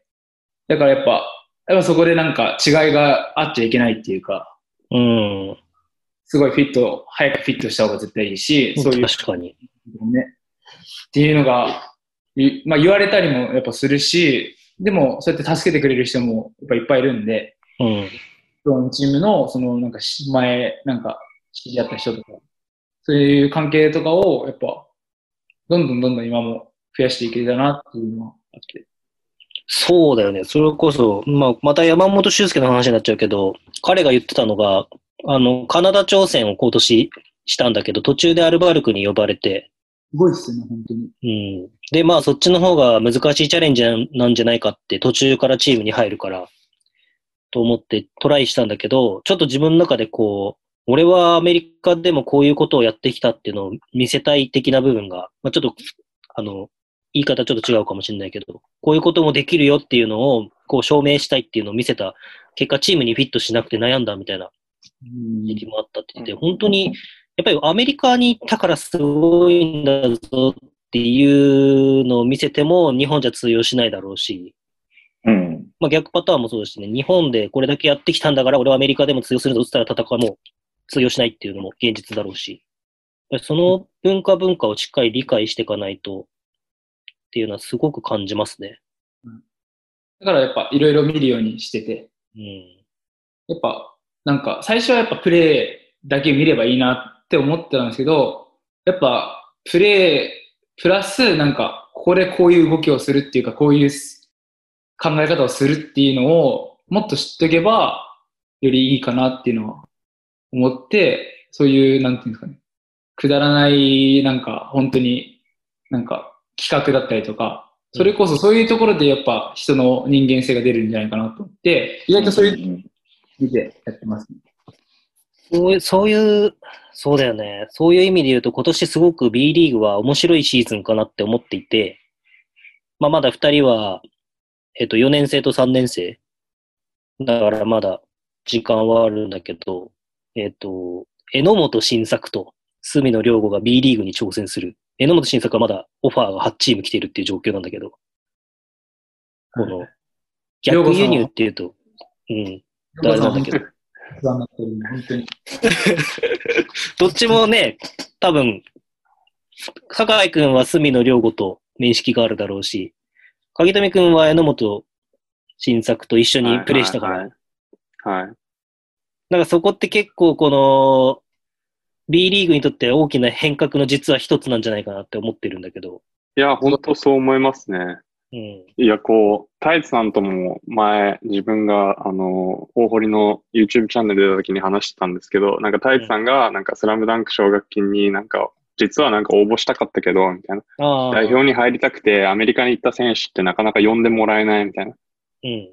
ていう時、まあ、タイツさんの時はまだそういう、まあ、あって、うん。で、だんだん最近になって、その、海外が、多分、アイゼアとか、アイゼア・マーフィー、前の本新作とかを呼ぶようになってから、多分、その、海外に行っても、その代表とかに選ばれる可能性があるんだっていうのを知ってから、こう、行きたいっていう人も多分きっと増えてると思うんで、本当になんか、いいふ、あれ、あの、いい風潮だと思います。こう、いい方向に向かってるんじゃないかなと思いますね。うん。なおさら彼らが活躍するとね、あ、なんですか？はい。ちょっとね、二人、あの、ここで1時間ぐらい経ったので、ちょっと今お名前が出てきたのもありますので、えっと、メッセージといいますか、質問を読んでもいいですか？来てますんで。お願いします。はい。えー、みやもんさん、ズボンさん、エクスパリスナーの皆さん、そしてゲストの酒井選手、鍵富選手、こんにちは。宮ズボの日常会はさておき、お二人がゲストで登場する回だけはヘビーリスナーのサッチョンです。偏ってる。えー今回、今回もきっとたくさんの興味深いお話が出てくると思うのですが、お二人の周りを取り込む、取り巻く人にも興味があるので、ぜひ、えーお話聞けたら嬉しいです。えーまず、酒井選手へ。えー2019年の年末にお寿司デートをしていた厚木のやんちゃボーイこと、隅野良吾選手は、酒井選手にとってどんな存在ですか ?STM や、えー冬のワークアウトなど、つながりがあって言いにくいこともあるかと思いますが、隅野選手のことをメンターと表現した酒井選手だからこそ知っているエピソードがあったら教えてください。かっこクレームでも構いません。えー、鍵富選手へ。えー U19 ワールドカップのオフコートで起きたハプニングや面白いエピソードって何かありますか？今振り返ってみても、すごい豪華なメンバーが揃っていたなと改めて思いつつ、少し賑やかな、過去癖が強い、えーメンバーでもあったなと思うので、ムードメーカーや問題児など何か印象に残っていることがあれば教えてくださいっていうことなんですけれども、でさっきちょっと隅野良吾選手の話もジャストな質問ですね。そうそう。いやーいや、本当に、りょうごさんは本当に、最初が本当になんか、なんか自分、なんかりょうごさんが言うには、最初俺が、まあ、その、もともと、えっと、なんトライアウトの時に、あと、はい会ってた外国人の選手がいて、で、そこでちょっと仲良くなって、で、それでまた、その、決まってきた時に、で、そこでなんか、そのその選手も覚えてて、で、そこでちょっと自分もテンション上がってて、イエーイみたいな。なんか、もう拙い英語なんですけど、What's up? みたいな感じでやってたんですよ。で、そこで、あ、りょうごいるよみたいな感じで、なんか部屋に連れてかれたんですけど、その時になんか、その雰囲気で What's up? What's up? みたいな感じで、そのなんか、あのー他の選手とかも行った時に、りょうごさんともなんかそんな感じになったってりょうごさんが言ってて、で、それでなんか、はいはいはいこいつやべえみたいな感じで、思われてて、それでなんか最初なんか警戒してたみたいな感じで言われて、それこそなんか、まあ、スラムダンクのその記事にも書いてあったんですけど、まあ練習やっぱりトップの選手、日本でもトップの選手だし、どんなこと考えてるのかな知りたかったし、一緒にワークアウトしてほしいんですけどって言ったら、いや、無理って言われて、もしかなんで断られたんですか？何が嫌だったんですいや、普通になんか面白い感じのやつ断られて、あお願いしますよみたいな感じで言って、でもそれでもなんか断り結構つ続かれて、で、最初なんか追いかけっこみたいな感じで始まるんですよ。まず、もう、お何時に起きてるのかなとか思って。まあ、俺も自分も最初朝、朝練できるところとかい、あの体育館とか行ってシューティングしてたんですけど、りょうさんいないなとか思って。で、それでまあ、また次の日とかも見てたら、なんか、俺がすごい結構早めに行ったんですよね。本当は6時とかなんですけど、5時半ぐらいに行ったら、なんか、影で走ってるみたいな、みんなが見えたんですね。なんか、それで、誰だなと思って行ったら、りょうごさんで、あなんか走ってて、それでなんか、いろいろ話ちょっとそこで話して、また。で、それでなんか、いや、やり一緒にやりたいですって、やってたんです。そこからまあ始まったんですけど、で、そこで、最初5時半だったのが、それでどんどん行って、自分は、最初ノックしてくれたんです、ずっと。おーで、うん。その自分の通路、通路、通路で、その出るところ、ドアがあって、外に。そこに通るんですね、俺の部屋を。りょうごさんが。で、そこでノックして、その合図ですぐこうやって着替え、す着替えて、着替えてあるんで、そこがバーって出出てくるみたいな。ついてくる最初それがノックあったんですけど、どんどんノックがなくなって、勝手にスーっていって、で、どんどんドアの音を聞いて俺が行か行くぐらいになる。これはやばいと思って、これはやばい。忍者みたいな。もう、これはもう置いてかれて、その次の日ぐらいとかにもう、わかんなく見てて、お前なんで来なかったのみたいな言われて、いや、全然わかんなかったです。あ、そうなのじゃあ来ないのねって言われて。おやつだなと思って、これはもう行かなきゃと思って。で、それで、もう、廊下で5時ぐらいに起きて、こうやって寝てて、こうやって、ね、あの、座りながら寝てて、で、もう、りょうごさんがこうやって通って、みたいな感じで、びっくりされて、そこからもうずっとなんか、廊下で寝てて。でそれで、ね、俺が、で、そんなのなんか90年代のドラマでキムタクがやってるレベルな感じの。そんなすごい、なんか、面白いんですよね。まあ、それで、楽しいことやっぱ好きなんで、やっぱなんていうか、つながりを作るにはなんか、ストーリーがやっぱ必要なんじゃないかなっていうのは、やっぱ自分的に、その時思って、ああ、はい。誰に話しても面白いんじゃないかな、みたいな。で、今はもう、これは鉄板のネタに使えるぞみたいな。はい。まあ、眠かったし、そういうのもあって、それ以上に学んだことが本当に多くて、それこそ、う他をん。走るっていうのが、りょうごさんの案っていうか、とか、状況判断をするとか、まあ、俺がすごい、まあ、よく言う話なんですけど、その、セント・ジョセフのプレーとかも、まあ、あるんですけど、初めてやった時に、そう、それが大事だなっていうのを思ったんですけど、その原点とかそういうのを考えた時に、スラムダンクであるとか、まあ、他のこと、なんかいろんなこともあるんですけど、りょうごさんとそうやってなんか過ごした時に、そのなんか、まあ、丘を走るにしても、まあ、走るプラスフットワークとかの時にやってたすごいドリルがあって、それちょっと、なんていうか二人だけの秘密っていうか、まあこれはなんか 恋人みたいになってる、なんか。これはまたなんか、機会があったら、りょうごさんとなんか、またなんかクリニックでも開きたいなっていうのを、おー。うん。それ効果クリでニック。うんはい考え方とかも本当に変わったというか、本当に教えられたことが多くて。で結構、はい、その丘を走ったことと、初めの一歩を一緒に全部見たっていうのが結構。漫画？ボクシングの？アニメです、アニメ。アニメ？だから、アニメあが続いてないんで、でも漫画見るなって言われたんですよ。アニメをまた次、続編決まったら一緒に見るっていう。ー なるほどね。近いですね、近い。本当にもう、りょうさんの話はもう尽きないです、本当に。もう えー、嫌い。言えない話なんていっぱいあります、本当。じゃあ今度ぜひ、あの、隅野選手と酒井選手、セットで出てください。確かに。俺が引っ張ってこれる力がわかんない、あるかなんか。でも、本当に本当によくしてもらってるっていうか、それこそ冬も、来いって言われて、最初はなんか、どうやって行こうかなって思ってたんですけど、でもここでなんか、やっぱ、こういうふうに、毎回のようにこうやって誘誘ってくれて、自分も行きたいっていう気持ちもすごいあるし、でどうにかして行きたいとか、そういうのを、目標がまずなんかあって、それでなんかいろんな人になんか助けてもらって、とあの、チームメイトにここまで送ってとか、迎えに来てとか、はい。っていうのもそういうのでやっぱ助けてもらったし、でもそれに行くまでにそうやってなんか新しい出会いもあったしとか、すごいなんか、学んだっていうか。毎回、うんすごいですね。何個も学ぶんですよ。うん。新しいことがいろいろとやっぱ、すごいね。だからそういうのはやっぱ、ま、なんか逆になんか教訓というか、毎年なんか何かを学んで、持ち帰って、共有してとか、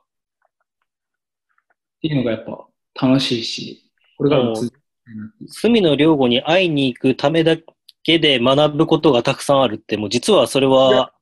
本当にすごいです。緻密に考えた計算の上で成り立って呼ばれてるんじゃないですか、隅野良吾に。いや、でも頭もいいんですよね、やっぱ。なんていうの、自圧えーうん。いろんなもん見てるし、で、なんか、俺は最初本当野生的な本当本能的にバスケの本当にうまいっていう能力がすごい高いって思ってるんですけど、それ以上に考え方がめちゃくちゃすごいっていうか、本当に尊敬しますね、あの人は。本当に。いやそれこそ本当にありがたいっていうか、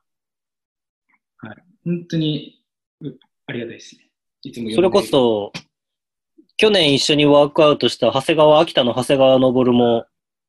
ビビったのは隅野良吾だったって、あれはちょっと桁違いだったっていう感じのこと言ってて。はい能力っていうかもう本当に素晴らしいですけど、もう考え方もやっぱりすごいし。楽しみですね。大阪でどのぐらいうん。ね、やってくれるかっていうのは。これ、ごめん、すごい言いにくいかもしれないけど、結構その、酒井くん B リーグでやりたいってよく言ってるじゃないですか。うん結構隅野良吾の活躍左右しますよね、きっと。ああ。隅野良吾がここでもう、ほん、すごいやつが現れたって、実際知らない人いっぱいいるんですよ、B リーグファンで。まあで、昔は日本代表も入ってたから、15歳から。だけど、隅の両語で一伸びすると、やっぱり海外にもっと目が向くっていうのはあると思うんで、この、逆に言うと酒井くんの評価も、そこでちょっと高まるっていう部分はあるのかなっていう。まあ本当にでも期待は本当にしてますね。うん。あの隅の両子とお顔を走ってたやつがいると、アメリカに行ってね、はいスカーティングいいかもしれないですからね。コロナを生きる新しい時代のトレーニング。ありがとうございます。まあ話し足りないと思うので、また隅野良良吾選手とね、一緒にね、なんかぜひやってください、なんか。また、期待がありたいと言ってます。はい。で、鍵富選手には、えー U19 のワールドカップのコートで起きたハプニングで面白いエピソードっていう、なんかかなり無茶ぶりが来てますけれども、言える範囲でね。考える時間は、うん考える時間は結構あったから、そうですね。まあ、うん、結構、結構だいぶ前ですよね、あれって。何年前ですか ?3 年前ぐらいですか？まあ U19 だからね、もう19だから3年以上前ですよね。うん。そうですね。もう全然、あんまり覚えてないんですけど、うん誰が、まあ、うん三上さんが相部屋だったっていうのは覚えてますね。おお、ドサンコ。はい。三上さんが相部屋で、あ誰いましたっけ？アビとか、ルイとか、あと、あアイゼーヤとか、か、水野カンとうんうんか、ツヤとか、あ、雄大とか。なるほど。そうですね。ハプニング。んーピラミッド行った時ですかね。ギザのピラミッドに。ハプニング、あ自分は、その、あんまそこの、あの、巻き込まれた人ではなかったんですけど、結構なんか、ギザのピラミッドに行くと、なんかその、な、その、やっぱ観光名所じゃないですか、ピラミッドなんで。はい、はい、はい。で、その地元の人たちが、その、お金を儲けるために、なんか、携帯をこう、あ、写真撮ってあげるよ、みたいな。こう、け最初優しく接してきて、うん。で、なんか、あ、写真撮ってあげるみたいな、こういうポーズして、みたいな。言って、なんか、カメラを渡すじゃないですか。まあ、携帯を渡すじゃないですか。で、そうすると、なんかその、いっぱい写真撮ってくれるんですけど、携帯を返してくれないんですよ。で、なんか、その、お金を払うまで、その写真を撮ってあげ、なんかその、全くその、何も最初ただ撮ってあげるよとしか言わないのに、その、お金を払うまで携帯を返してくれないわけですよ。うん、うん、うんうん。で、それのなんか、進化バージョンみたいなのがあって、なんかちょっとピラミッドの奥の方まで行くと、なんかラクダを連れてる人たちがいるんですけど、なんか、ラクダになんか乗せてあげる。で、なんかそしてなんかまた写真撮ってあげるみたいなうん、うん、うんうん。人たちが確かいて、で、それに誰、誰が巻き込まれたんでしたっけ？確か、水野カンタと、福島みなみ。そうですね。ツヤが巻き込まれたんかなかなんかで、で、それで、確か、その、ラクダに乗せていかれて、なんかちょっとなんか、ちょっと裏の細い道まで連れて行かれて、なんか携帯返してもらえないみたいな。で、なんか結局お金を払わなきゃいけなかったみたいな話は聞きましたね。えなんか想像してたよりもだいぶ重いハプニングですね。いや、でもなんか思いつくのがそれぐらいしかあと、はい、そんなもんですね。ーでもなんあか、とは、はい。よく旅行とかで事前にこういう人には気をつけてくださいっていうのに言われそうなやつっぽそうだけど。そう、でもなんか、うん、じ別に地元の人も全然なんか、その、あの、あれがいたガイドとかがいたんですけど、なんか全然ガイドさんも全然ち最初全然注意しなくて、えええそうですね。もうなんか結局、はい。そう、はい。でもまあ、お 面白いですよね、割と。タイガー、タイガーバカやってるなと思っとったの周り見て。いや、まあ、なんか自分も、なんか、携帯誰かに渡して写真撮ってもらったんですけど、なんか相手がこう、誰かと話してる隙に、ペッて携帯取り返しました。いい成功。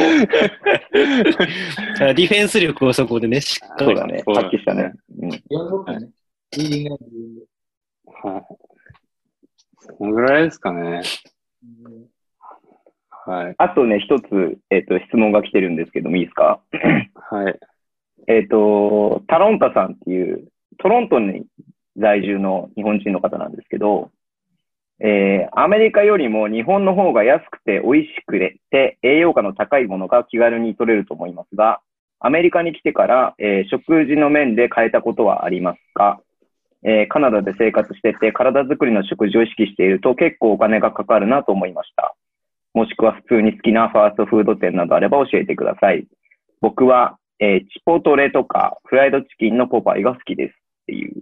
けど、食事の面ってなんかこう変えたりとか気をつけてることとかってあります？行きたいな、海外。に。うーん、どうですかまあ一応なんか、その自分の学校、ボーディンって、その全米の大学学食ランキングで1位何度も取ってる学食で、へー。すごいなん、うん、まあ、学食にしては美味しい感じで、すごい、なうんなんていうんですかね。うん結構、ビーガンとかベジタリアンにすごいフレンドリーなメニューとかが多くて、でも、うんでも日本の食事とかに比べたら全然なんか、美味しいとは思わないですね。でも、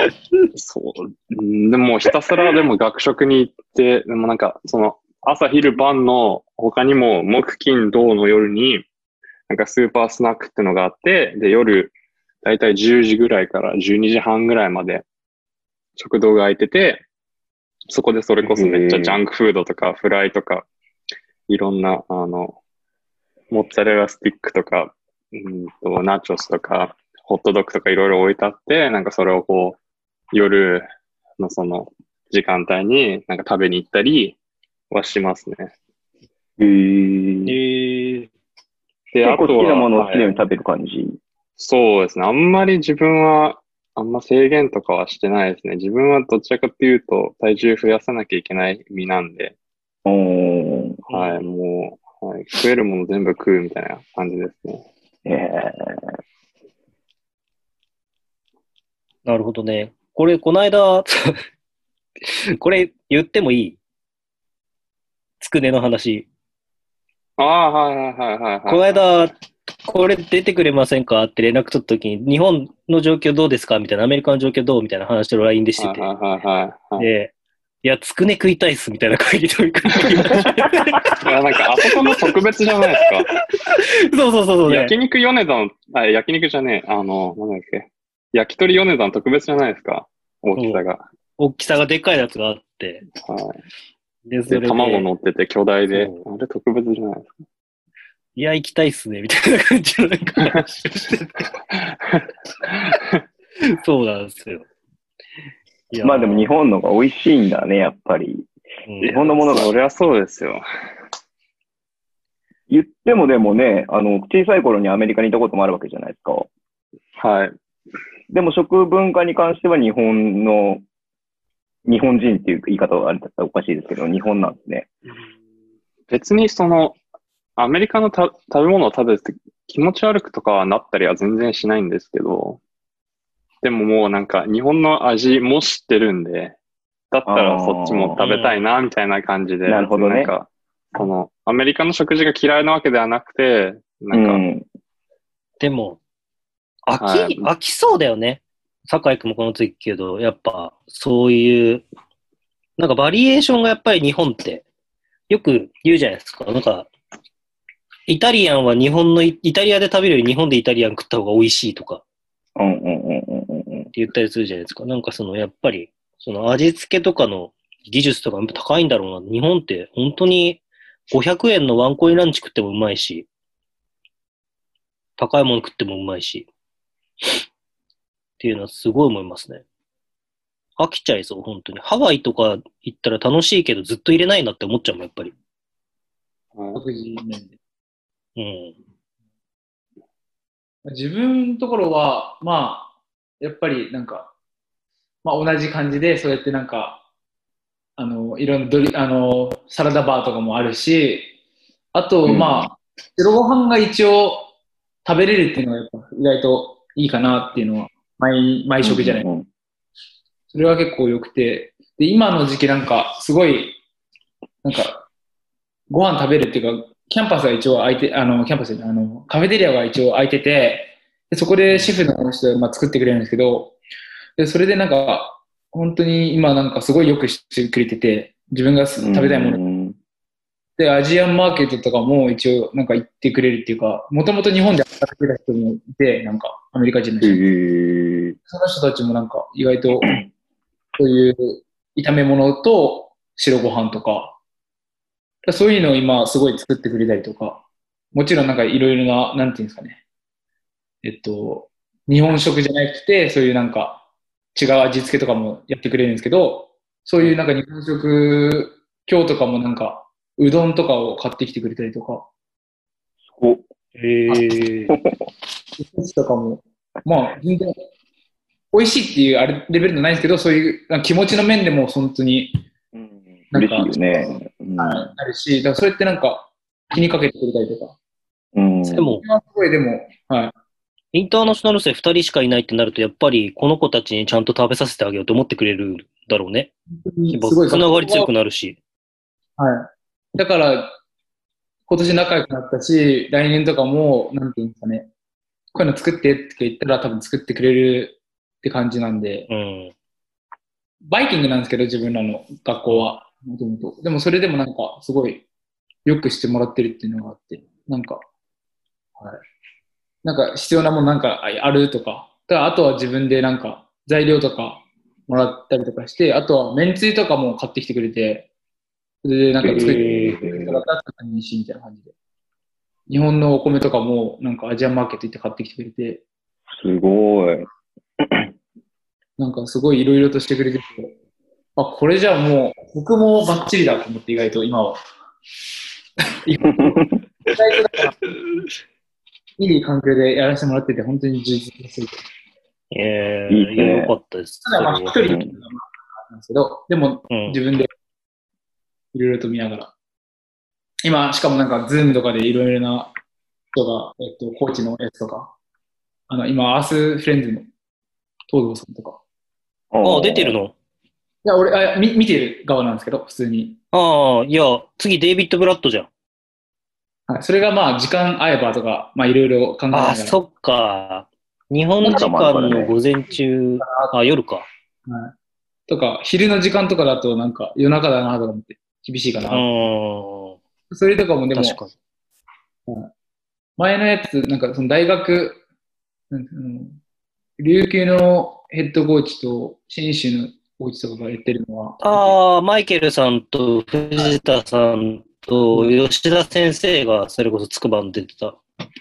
そういうのを見ながら、なんか、日本の状えー、況、言ってあげてよ。東堂さん喜ぶよ、絶対。そうです。まあ、見て、すごいなんか、こういう考え方っていうか、まあ、日本の考え方というか、でもそれなり、それでもやっぱり日本よりもアメリカの感じが、やっぱり、なんか変えたいっていう思思っている人たちが、やっぱ話してた場だったので、すごいうん。聞いてても面白かったなって思ったし、だからそういう機会が結構今増えてきてるし、そういうので学んだりとかはしてますね。いやすごいね。でも時差、アメリカでもそういうのってあったりするの？コーチたちが動き動いたりとか。よりも、スキルコーチとか、がああ。全部使って、ワークアウト、月何ドルとか、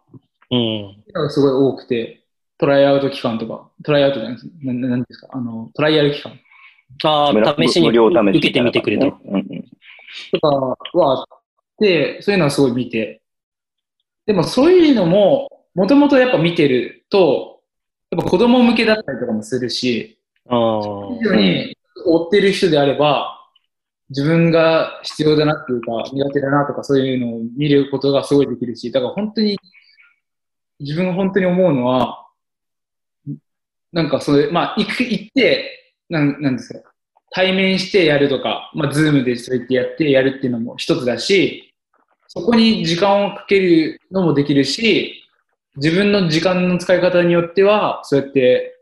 いろんな膨大な情報量がある中で、例えば英語で検索するっていうのがすごい俺自分に言ってるんですけど、やることによって、なんか、情報量も日本語よりもそれうん。倍、うん。で、インスタとかでもすごい今、めちゃくちゃやってるワークアウトしてる人とか、なんかそういうのがやっぱ参考にしてややれるんで、絶対。それが本当にできるなと思って。そうですね。このそれを去年ちょうど酒井くんがそれを言ってくれてて、その去年聞いたのはピックアンドロールの動画1個撮ってもやっぱり英語で検索するとヒットが違うっていう。話をしてて、で、これちょうど今東堂さんが言ってて、やっぱり日本が遅れてるのは、バスケットボールとかいう以前に英語の能力で、やっぱりヨーロッパにしてもアジアにしても英語の能力が高いから、やっぱり入ってくる情報が違って日本は遅れてるっていうよく言うけど、遅れてるところはそういうところの方が大きいと思うっていうのをちょうど今。前のピックアンドロールのやつも、なんか、まあ、まあ分かってることもあるし、そりゃ。うん。で、それでまあ、それプラス、なんか、逆になんかまあ、ちょっとまあ、見て自分も。で、それプラス、なんかネットとかで調べてみたりもしたんですよ。どこまで載ってるのか。どういう考え方なのか、ネットのかんあの YouTube とか。そしたらやっぱ同じようなことがやっぱり大きく書いてあるっていうか、うん。そういうなんか、コンテンツが違うだけで同じことが、いろんなことがいっぱいあるんで、まあやっぱそういうのを、逆に結構自分はそういうのを発信して、特になんか、クリニックしたりとか、去年とか、うん会うときに、すごいやっぱそれを言いますね。絶対それが正しい。正しいっていうかなんか、情報量がやっぱ、その中で吟味して自分でやっていった方がいいよ。そうだよね。まず情報をたくさん吸収しないと吟味するところまでたどり着けないからうん、少ない情報から吟味してるのと、やっぱり莫大なものから吟味するのじゃ、ちょっと、その、そこを、情報を取るセンスも変わってきちゃうだろうから。うん。日本の人がそうやって、なんていうんですか、動画使っ作って、そうやってやるっていうのが、やっぱトランスレーションして、そうやって分かりやすくやるっていうのも大事だし、できるようになっていくんだったら、その本当にアメリカでやってる人とか、ヨーロッパでやってる人がやってるのを、直接そういう考え方を見た方が、もっともっといいのかなっていうのは思いました。うん。なんかその辺って、影富くんはどう思います？両方、こう体感してて。はい。どう、どう、うーん、いや、まあ、基本自分サーチエンジンに入れるとき基本英語で入れるんで。なんかすでにもうそこがね。もうそこがすでに。そうですね。なんかこう、どうしてもなんか日本、こう、両方の言語で調べられるものであったら基本英語で入れて、で、例えば日本のことだったら日本語で入れる感じで、はい。で、その、結構、あの、インターナショナル生とか学校に残ってていろんな人と話したんですけど、やっぱその、韓国の、はい、あの、知り合いがいるんですけど、韓国から来た知り合いがいるんですけど、その人とかはよく言ってたのは、その、その韓国で就職するにあたって、英語と韓国語が喋れるのはなんか当たり前で、なんか別になんかそれは別に特別なことでは全くなくて、うん。就職にも別に有利にならないし、みたいな。うん。だから、なんか、その、日本でなんかそういう英語と日本語を完璧に喋れることによって、なんか就職になんか有利になるってことが、なんかすごい、なんか、羨ましいと言ってたんですけど、なんかその反面、やっぱり、日本人からしてみたら、あーなんか、まだちょっと、こう、遅れてんのかなとは思いますね。うん。うん。ううん。ん。はい。でも、インターナショナル生って絡まなかった人とかも今までいたりするの？いそんなに面識なかった人？そうそうですね。いっぱいあんま、そそうですね。あんま関わらない人がむしろ多いんじゃないですかね。うん。でもうんそうやって、要はアメリカ人以外の人とたくさん触れた機会って逆に貴重なのかなっていうふうに。はい。うんうんそう、そう、そう、うんどうなんですかね。なんか、やっぱい、いっぱいいるよね。はい、そううですね。ボーディンは結構いっぱいいて、でもそれでも少ない方ですね、ボーディンは。もっと例えばカリフォルニアの学校とか UCLA とかに行けばもっといろんな人種がいっぱいいるだろうし、多分メイン州が多分全米で一番白色人種が多い国なんで、うん。うんう。ーん。あ、多い州なんで、で、ボーディンの方がメイン州全体よりも、その、ダイバース、ダイバーシティがあるっていうか、その、いろんな人種がいるみたいな、うーん。いう状態なんで、はい、そうですね。なるほど。学科とか違ったらね、やっぱね、合わんかったりするもんね、そりゃ。はい、そうですね。なんか自分も必ずしもその、インター生と気が合うかって言ったら別にそうでもなくて、むしろ普通のアメリカ人と気が合ったり、まあ自分もアメリカ育ちなんで、アメリカ人と普通に気が合ったりししたりするんで、それはやっぱ、うん。うん、自分も、はい、やっぱりそんな全員が全員こう仲良くできるわけじゃないんで、自分もこう、はい、人をちゃんと選んで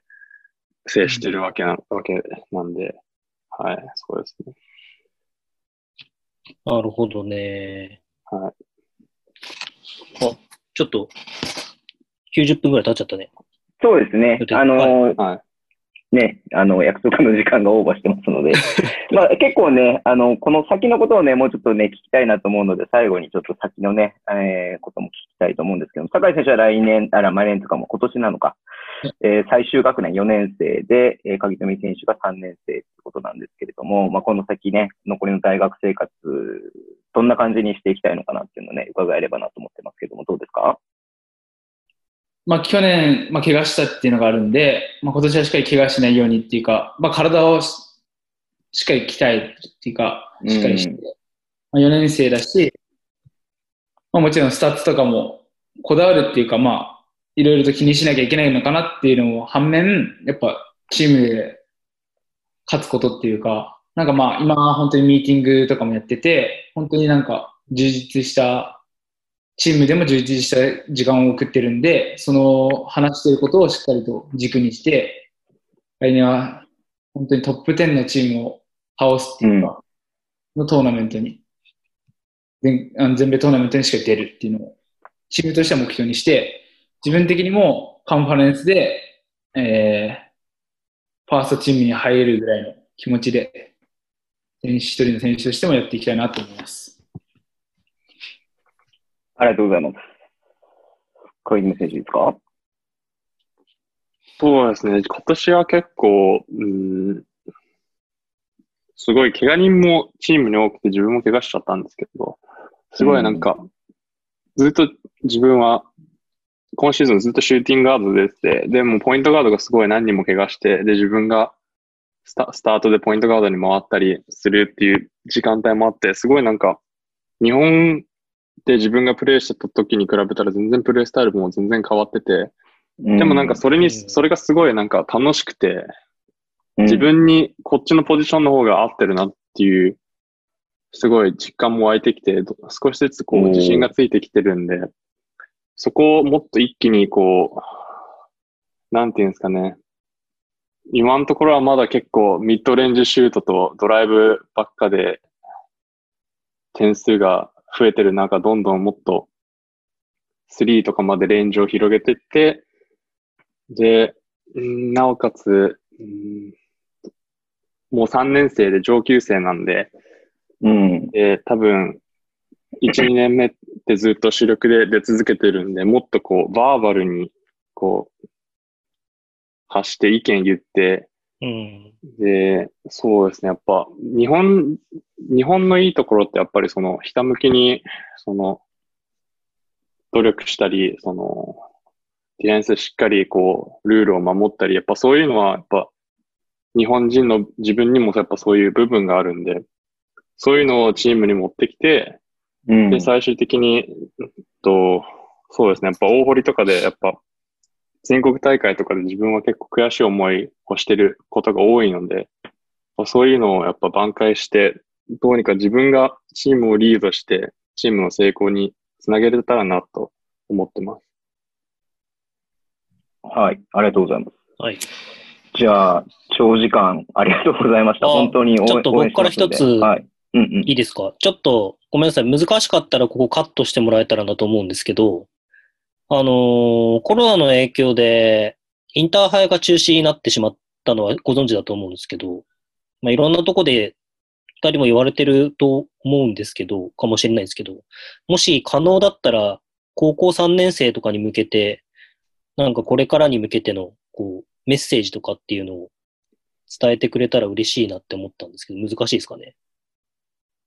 いや、なんか自分は、まあ、自分、個人でやるんですけど、自分の中学と高校には一応動画撮って送りましああ、そうなんですか。なんか、もしよかったら、じゃあ、なんかこれ聞いてる、まあ高校生はあんまり聞いてるかわかんないですけど、ぜひえ、一言本。当にパッて言えばいいですか？でも結構俺長くなるんですよ、これ。めっちゃ長くなる。そんな、そんなちゃんとしてるの？言うからにはちゃんとね、しますよ。はい。Google ドックにちゃんと書いたらなんか5分ぐらいになっちゃって。じゃあ、酒井くん代表して、やればいいですか？影飛くん、あ、影飛くんもなんかポッと思いつく、なんかメッセージとか。はい、もう、はい、もう言いました。あの、あれで、大堀のあれでもい、いでも結構なんか、じまあ、自分もこう、ね。インターハイに、はい、出てなく、自分も、自分の3年生の時にインターハイに出てなくて、で、まあ、それはそのコロナがあったとかじゃなくて、そのアンダー18のアジアで、イラン、アジア大会でイランに行ってて、で、もし4回戦ぐらいまで勝ち進めば、インターハイに出れたみたいな感じがあったんですけど、チームが東光学園に最初に負けちゃって、自分も出れなくて。で、あとは、まあ、あと震災、2011年の震災の時に自分もミニの全国とかが出れないっていう状況もあって、自分その、その全国の舞台を2回結構、その、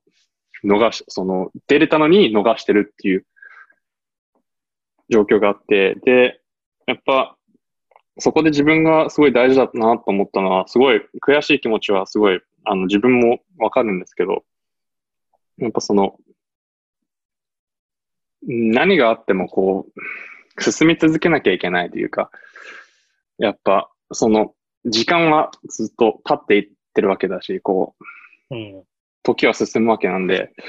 やっぱ自分が今何できるのかとかしっかり見て、あと、そうですね、ひたすらもう目標を見失わないように、毎日毎日何ができるのかって頑張り続けて、あと、そうですね、最後にやっぱストレスをためないようになんか自分が楽しいことだったり、好きなことだったり、そういうのもやっぱ入れてって我慢我慢だけだとやっぱストレス溜まっちゃうんで、そういうのも取り入れてやっていくといいんじゃないかなと思ってます。ありがとうございます。じゃあはい、酒井先輩、えっと5分間ぐらい時間あるんで。はい。本当に、それこそタイガーも言ったように、1年生のオールスターの時に、まあ、震災があって、でその時も、まあ、選ばれたんですけど、出れなくて、っていうのもやっぱ、まあ、自分の経験上もあって、でそういう時はまあ、本当に悔しいなっていう反面、まあ、ここで今、まあ、自粛しなきゃいけないとか、っていう思いもあって、まあ、複雑な気持ちがやっぱりあるんですね。選手的いうか、まあ、どっちの気持ちもわかるから。でも、その時に、まあ、タイガも言ったように、えっと、突き進むしかないっていうか、えっと、成長、自分を成長させていくことが大事になるっていうか、で、自分が今本当に大切にしていることがあって、まあ、英語で言ったら、あコントロールは you can control みたいな感じで、えっと、自分がコントロールできることをコントロールしている、していくっていうか、バスケにおいてもそうなんですけど、で、その中でやっていってほしいっていうのが、まず、まあ、こうやってやっぱ時間もあるし、まあ、自分のことを本当向き合って、自分と向き合ってほしいっていうまずあって、で、その中で自分の強みとか弱みとか性格とか好きなものとか苦手なものでもいいんですけど、なんか書き出してほしいんですよ、ノートに。で、それでまず自分を知ってほしいんですね。あ、自分でこんな人間なんだっていうの。で、自分もまあややってみたりしたんですけど、で、その中で、なんていうんですかね、例えば、まあ、なんていうんですかね、自分の弱みとかつ強みがあって、その中で、まあ、バスケに言ったら、コーチって自分の強みを出してくれるんですよ。試合とかで。うんで、そこで勝つために、その強いところを出して勝つっていう。で、自分たちは何をしなきゃいけないのかなっていうのを今、この自分たちだけの時間の時に。で、そういうのは自分たちの弱みっていうか、そういう部分を克服したりとか、よくしていくことが大事なんです。で、そうしていったら、えっと、コーチが強みを伸ばしてくれる。テイクケアしてくれる。で、自分がその弱みをテイクケアしてくれる。したら、全部を